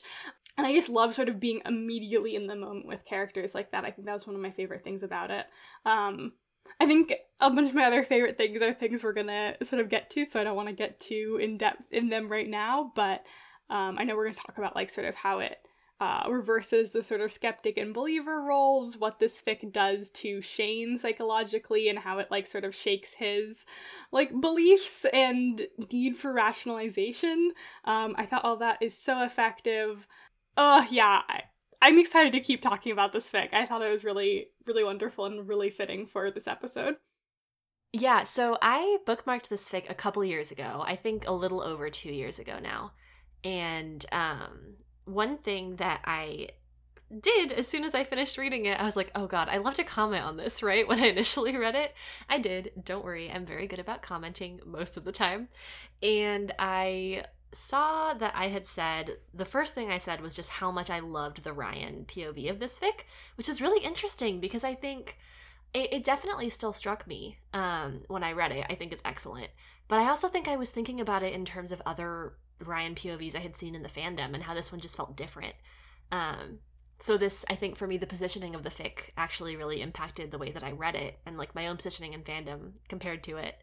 Um, because I really liked how I feel like some BFU fic is very ready to just like if there's something actually supernatural going on he is sniveling in the corner. And it's like okay well he also is like an adult man who cares very deeply about doing this and like finding evidence. I don't think he would immediately give up. Um, i mean hey it's possible. He didn't really have the choice in this scenario either way. Um because you try to leave it's just more house baby which sucks um, but I really liked that, like, as soon as he realized that Shane was falling apart a little bit, he was able to actually kind of use his fear and his belief to his advantage because his mind wasn't breaking in the same way. It wasn't like everything that I thought was real is not real it was okay there's like some confirmation of what i actually believed to be true and that gave him some confidence even as you know everything was working against him um, because he was manifesting horrible things. I still think like i really really liked the way that the fic played with belief and skepticism and strength and weakness and what those things all mean in relation to each other and how they can shift and change. Yeah because i think what's super interesting is Ryan, because he already is ready and willing to believe in the sort of supernatural powers of this house, is also more able to figure out the rules of it. Like, he's the one who kind of realizes what's happening in terms of them manifesting things and sort of has the ability to try out strategies to get them out of there, essentially. Like, he's the one who's like, okay, well, if what I believe is real, if I just don't believe, this is gonna sound so complicated. He's the one who's like, okay, if what I'm thinking, if what I'm believing becomes real, then what if I pretend like the things I'm seeing or that seem to be happening actually aren't real? Um, like, is that the way kind of out, you know? But Shane, because he's not able to rationalize what's happening in the house in terms of sort of their own thoughts and fears manifesting he's not able to reach that point. So it just becomes kind of more and more real for him because he needs it to be real. And I think that's what's really interesting because even though we're in the Ryan POV, and Ryan's freaked out for sure, I think it's really Shane who's sort of the like power behind this house continuing to haunt them. Um, and I just found that so satisfying. And I think it's one of those things that becomes even more clear as you sort of go back and reread it or like think about it further. Because as we were discussing this in like our pre-discussion, I was like going back and rereading some of the beginning and and thinking about it in that context, I think makes it hit really hard because it starts out with this sort of statement of um It's Shane who stumbles and shudders because, in a way, it's Shane who has it worse off here. While it's easy to feed off the beliefs of a believer, it's another thing entirely to do the same of a skeptic. And, like, you know that that's the premise, but then as it unfolds, I think you get caught up a little bit in the actual action and, like, what's happening and how they're trying to navigate getting out of this place. Um, and then once you're able to take a step back and really sort of evaluate, like, okay, but what is generating these things? What is actually truly keeping them there? Like i'm convinced that it's shane's like that it's shane's need to rationalize and the house is like haha gotcha and just like is never gonna let them out because of it. And something too along the lines of of the believer and the skeptic and the roles that they're playing something that i found really interesting was that um ryan makes a note of the fact that shane is holding the camera for most of this fic um and he he does it almost as like he he lets Shane hold the camera because Ryan is the one who's used to being afraid and showing that face and like having that be the thing that the viewers see. And so as Shane is sort of spiraling and coming to terms with the fact that the house is not letting them go and as he's freaking out. It's not that Ryan isn't freaking out because he is, but he's sort of accepted like he's normally the one who's afraid anyway. And so he'll let Shane like save face in this way and like find comfort in not having to be filmed. And so there's a lot of that too where I don't know, it's almost like the Shane holding the camera is like a safety blanket for him. And that's a concession that Ryan is like very easily gives up because for him like that's that's not like a point of pride or anything. Yeah, definitely. And like it's oh, it's so interesting because like you you said this earlier, Bren, but like we get reminders periodically that they are ostensibly here filming an episode of BuzzFeed Unsolved, but it really doesn't feel like it, even as there are lines that's like, this is going to be the most fucked up episode ever if they make it out of here, which, like, yep. um, or mentions of the camera and how they're sort of passing it back and forth, um, or mentions of them like staying overnight, the the joking during the sort of flashback to when they first figured out what was happening, like it's so real and it's so grounded and it makes the the layer of they're filming a thing feel very far away in a sense even as like the camera is picking up a lot of this it's like there's a separation between the episode and what's actually happening I mean, I think that was one of the most interesting things for me in this fic is that for most of it, like you are in Ryan's POV, but every so often there's a sort of shift. Like, I'm trying to figure out how to explain it because sometimes you're you're fully in Ryan's POV as he's thinking about what he's filming. Um, in specific, the scene I'm thinking about is the first or second night that they're sleeping there. Maybe it's the first. They um Shane's like, oh, like how are we supposed to know if this house like changes shape and size if we don't have like a point of reference? So Mhm. Ryan films Shane counting steps across the room, and that is that's Ryan thinking about filming. But then the line right after that goes something like, whoever's editing this like has some kind of sense of humor because it cuts. And then the next scene that you get is the next morning where there's a door where there shouldn't be and Shane is pacing the room and it's the same number of steps, but that doesn't make any sense because if there's a door in the wall, then the room shouldn't be the same size.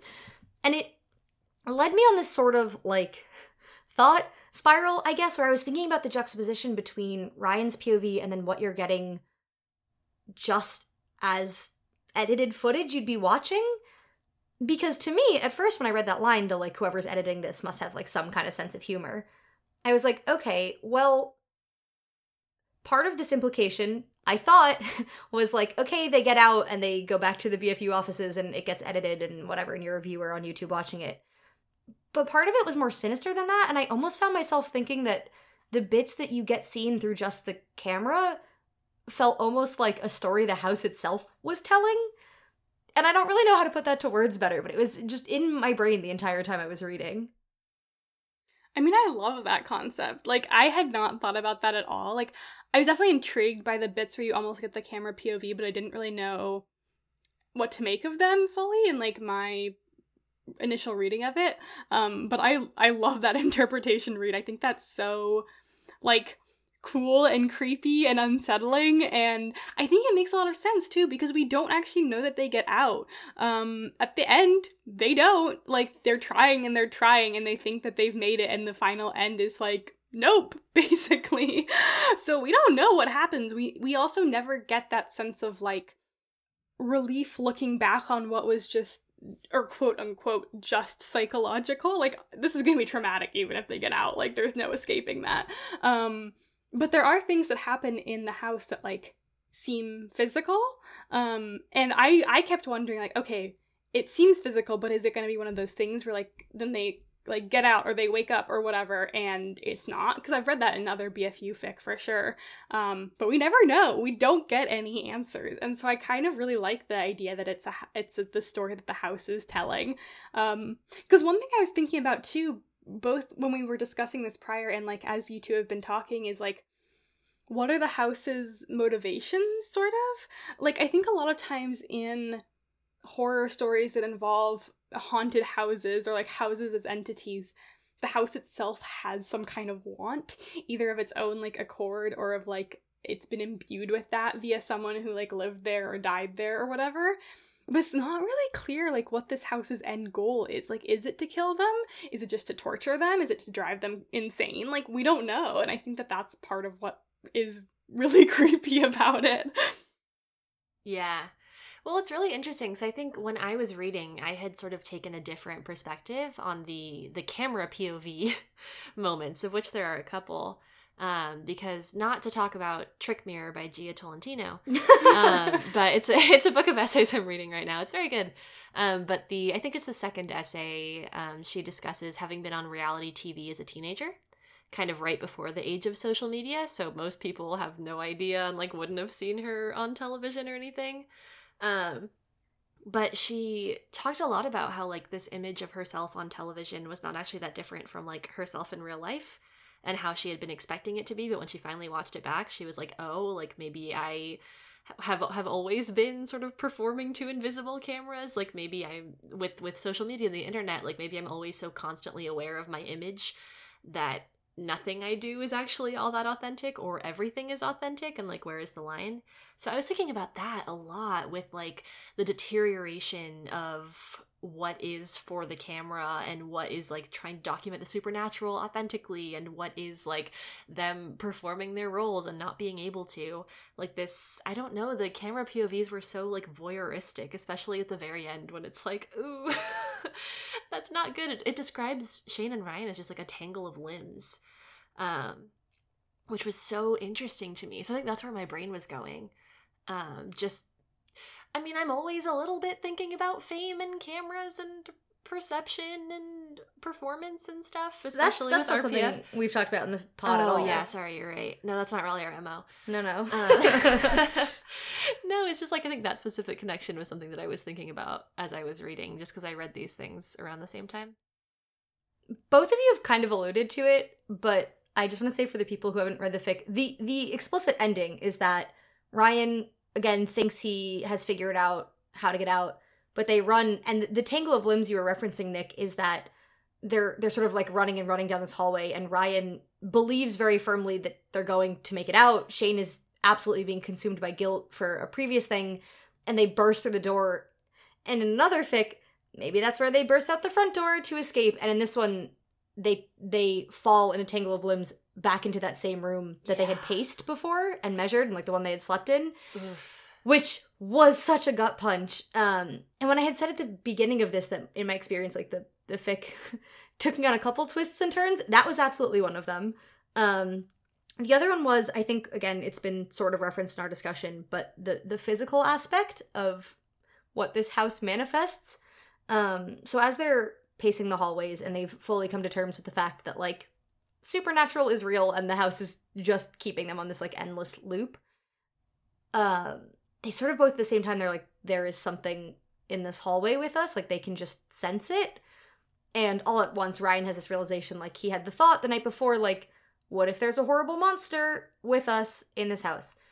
And so the way they decide to deal with it is just like turn around and walk the other direction and do their best to not acknowledge it and it's kind of working like they feel this like oppressive force and then all of a sudden shane is like i can feel it it's biting me and Ryan is like, "What are you talking about?" So Ryan takes his hands and he like skirts them up Ryan, uh, Shane's back because Shane said he was like being bit in the shoulder, and Ryan was like, "I don't, I don't feel anything. Like it's, it's not real, Shane. Like it's fine."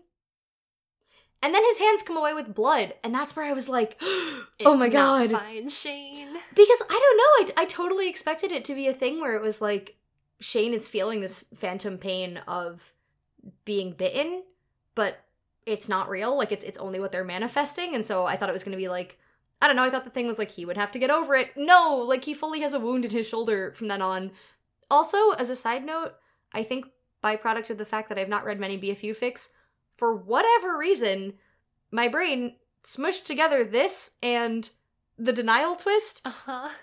and the monster in the house uh in my brain is just the T-Rex from that one whack dream Oh my gosh. Wow, crossover of the century. Yeah, um unfortunately not as fun. uh, Not not very fun for them in in the dream and the denial twist and not fun for Shane in this fic. But in my head he got bit in the shoulder by a T-Rex. Wow, I love that. Yeah, thanks. I mean, I think it's just so effective. Like, what is scarier than this like darkness that you can't understand that actually has teeth.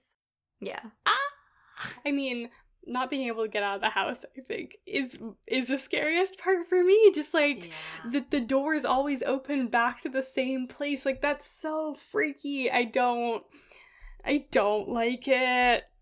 Well, there's also a bit where Shane had earlier, he had carved like an arrow into the wall of the house. And as they're sort of walking away from this like monstrous thing with teeth or whatever, they come back around and I, like the way that they had been looped, they see the arrow again and it's pointing directly back in the, the direction of the monster, which. Don't want to go that way. oh, I hate it.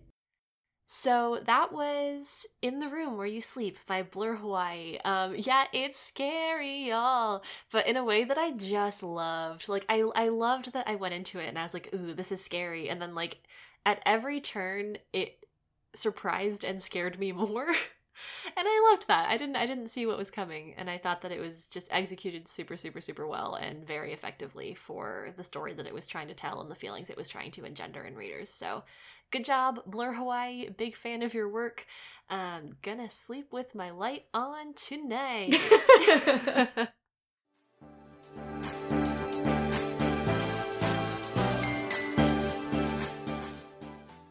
Well, hey everyone. We've talked about three pretty scary fics. At the beginning of this episode, we told you a very scary story about your own Fic Click hosts. Uh, but now it's time for the scariest thing of all saying goodbye to this episode only. We'll be back in two weeks. Oh my gosh. But hey, yeah, thank you so much for listening to this episode of Fic Click. We hope you enjoyed it. If you're looking for more Fic Click in your life, uh, you can find us on social media on Tumblr at ficclick.tumblr.com and Twitter at ficclick. You can also find us on our Discord server, uh, which is linked on our Twitter. So come hang out with us there. It's super cute, it's super fun, multi fandom. We love fic and also pets and people's cakes and such that they bake. It's great. Um, oh, also lots of like really pretty fall pictures as people like live in places where the seasons change. it's beautiful. Um, if you want to chat with us in a longer form, you can reach us at ficclickpod at gmail.com. Send your thoughts, send your ficrecs. Just ha- have a chat. We'll be we'll be happy to talk to you back. We also have some merch if you're interested in that. Um, it's on Redbubble and it's linked on our Twitter. Um, we'd also love it if you left us a review either on Apple Podcasts or if your podcast listener of choice has a review section. Um, they mean a lot to us personally and also help us find new listeners. Speaking of listeners, um, our best way of finding new people to enjoy our podcast and join our little community is via word of mouth. If you have any friends who you think might be into our pod, um, send them a link. Say hey. If there's an episode you really liked, maybe give us a retweet on Twitter. All of those things make our day um, and help us find new people who might be interested in this space. We also are so super excited because we have our rec exchange coming up. Pew, pew, pew, pew, Pew, pew, pew, pew. Hype horns. Hype horns, not spoiler horns. No. If you joined us last year, you'll sort of know how it works. Um, basically, you sign up, you list a couple fandoms that you are interested in receiving fics for, and a couple fandoms you are interested in offering fics for. Um, no writing involved. We know that there are a lot of exchanges and fests and things that happen around this time of year. So it is just a rec exchange, exactly what it says. Um, you'll be partnered with someone, you'll get their sort of list of interests and likes, dislikes, do not wants, that whole thing, and you can recommend them some fics. We also always have an option for um, if your if your recce is uh, interested in receiving a fic that is not for a fandom they listed, but you just want to scream from the rooftops about, uh, we give you space to do that as well.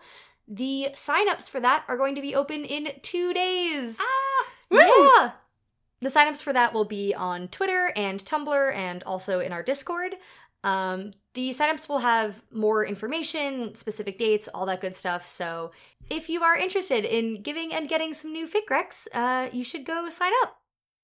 Our next episode of Fic Click will be up on November 13th. We are back to our standard format with this one, just three fics we loved from different fandoms. Reed, what's yours? Okay, I did just Google the pronunciation for this title. If I sound incredibly dumb or incredibly pretentious, apologies. I'm doing my best. Um, it's Romana Clay. It's spelled like Romana Cliff, um, by Ellen underscore Fremedon. It is a Stardew Valley fic, and the pairing is Elliot Harvey.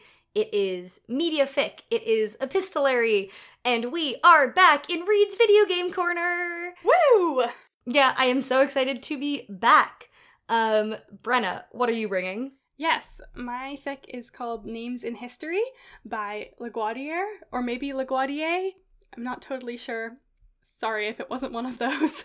um, it is for Good Omens, um, and it is Aziraphale Crowley. I'm really excited about this. Um, I absolutely loved that book, and the TV show was also a lot of fun. I haven't really delved into the fandom, but I am excited about this fic. Nick, what's yours? The fic that I'm bringing is called Patient Intake by Stark Raving, and it is a fic for the Bright Sessions podcast, which I'm so excited about.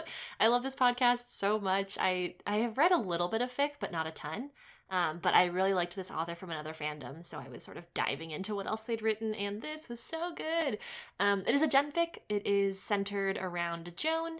Uh, it's a character study and her relationship um, with Damien, especially in like the early days and how she kind of processes and manages it. So I'm excited. It's going to be really fun. So that's what we're going to be reading for next time. Thank you so much for joining us this week, and we look forward to seeing you then. Bye! Bye.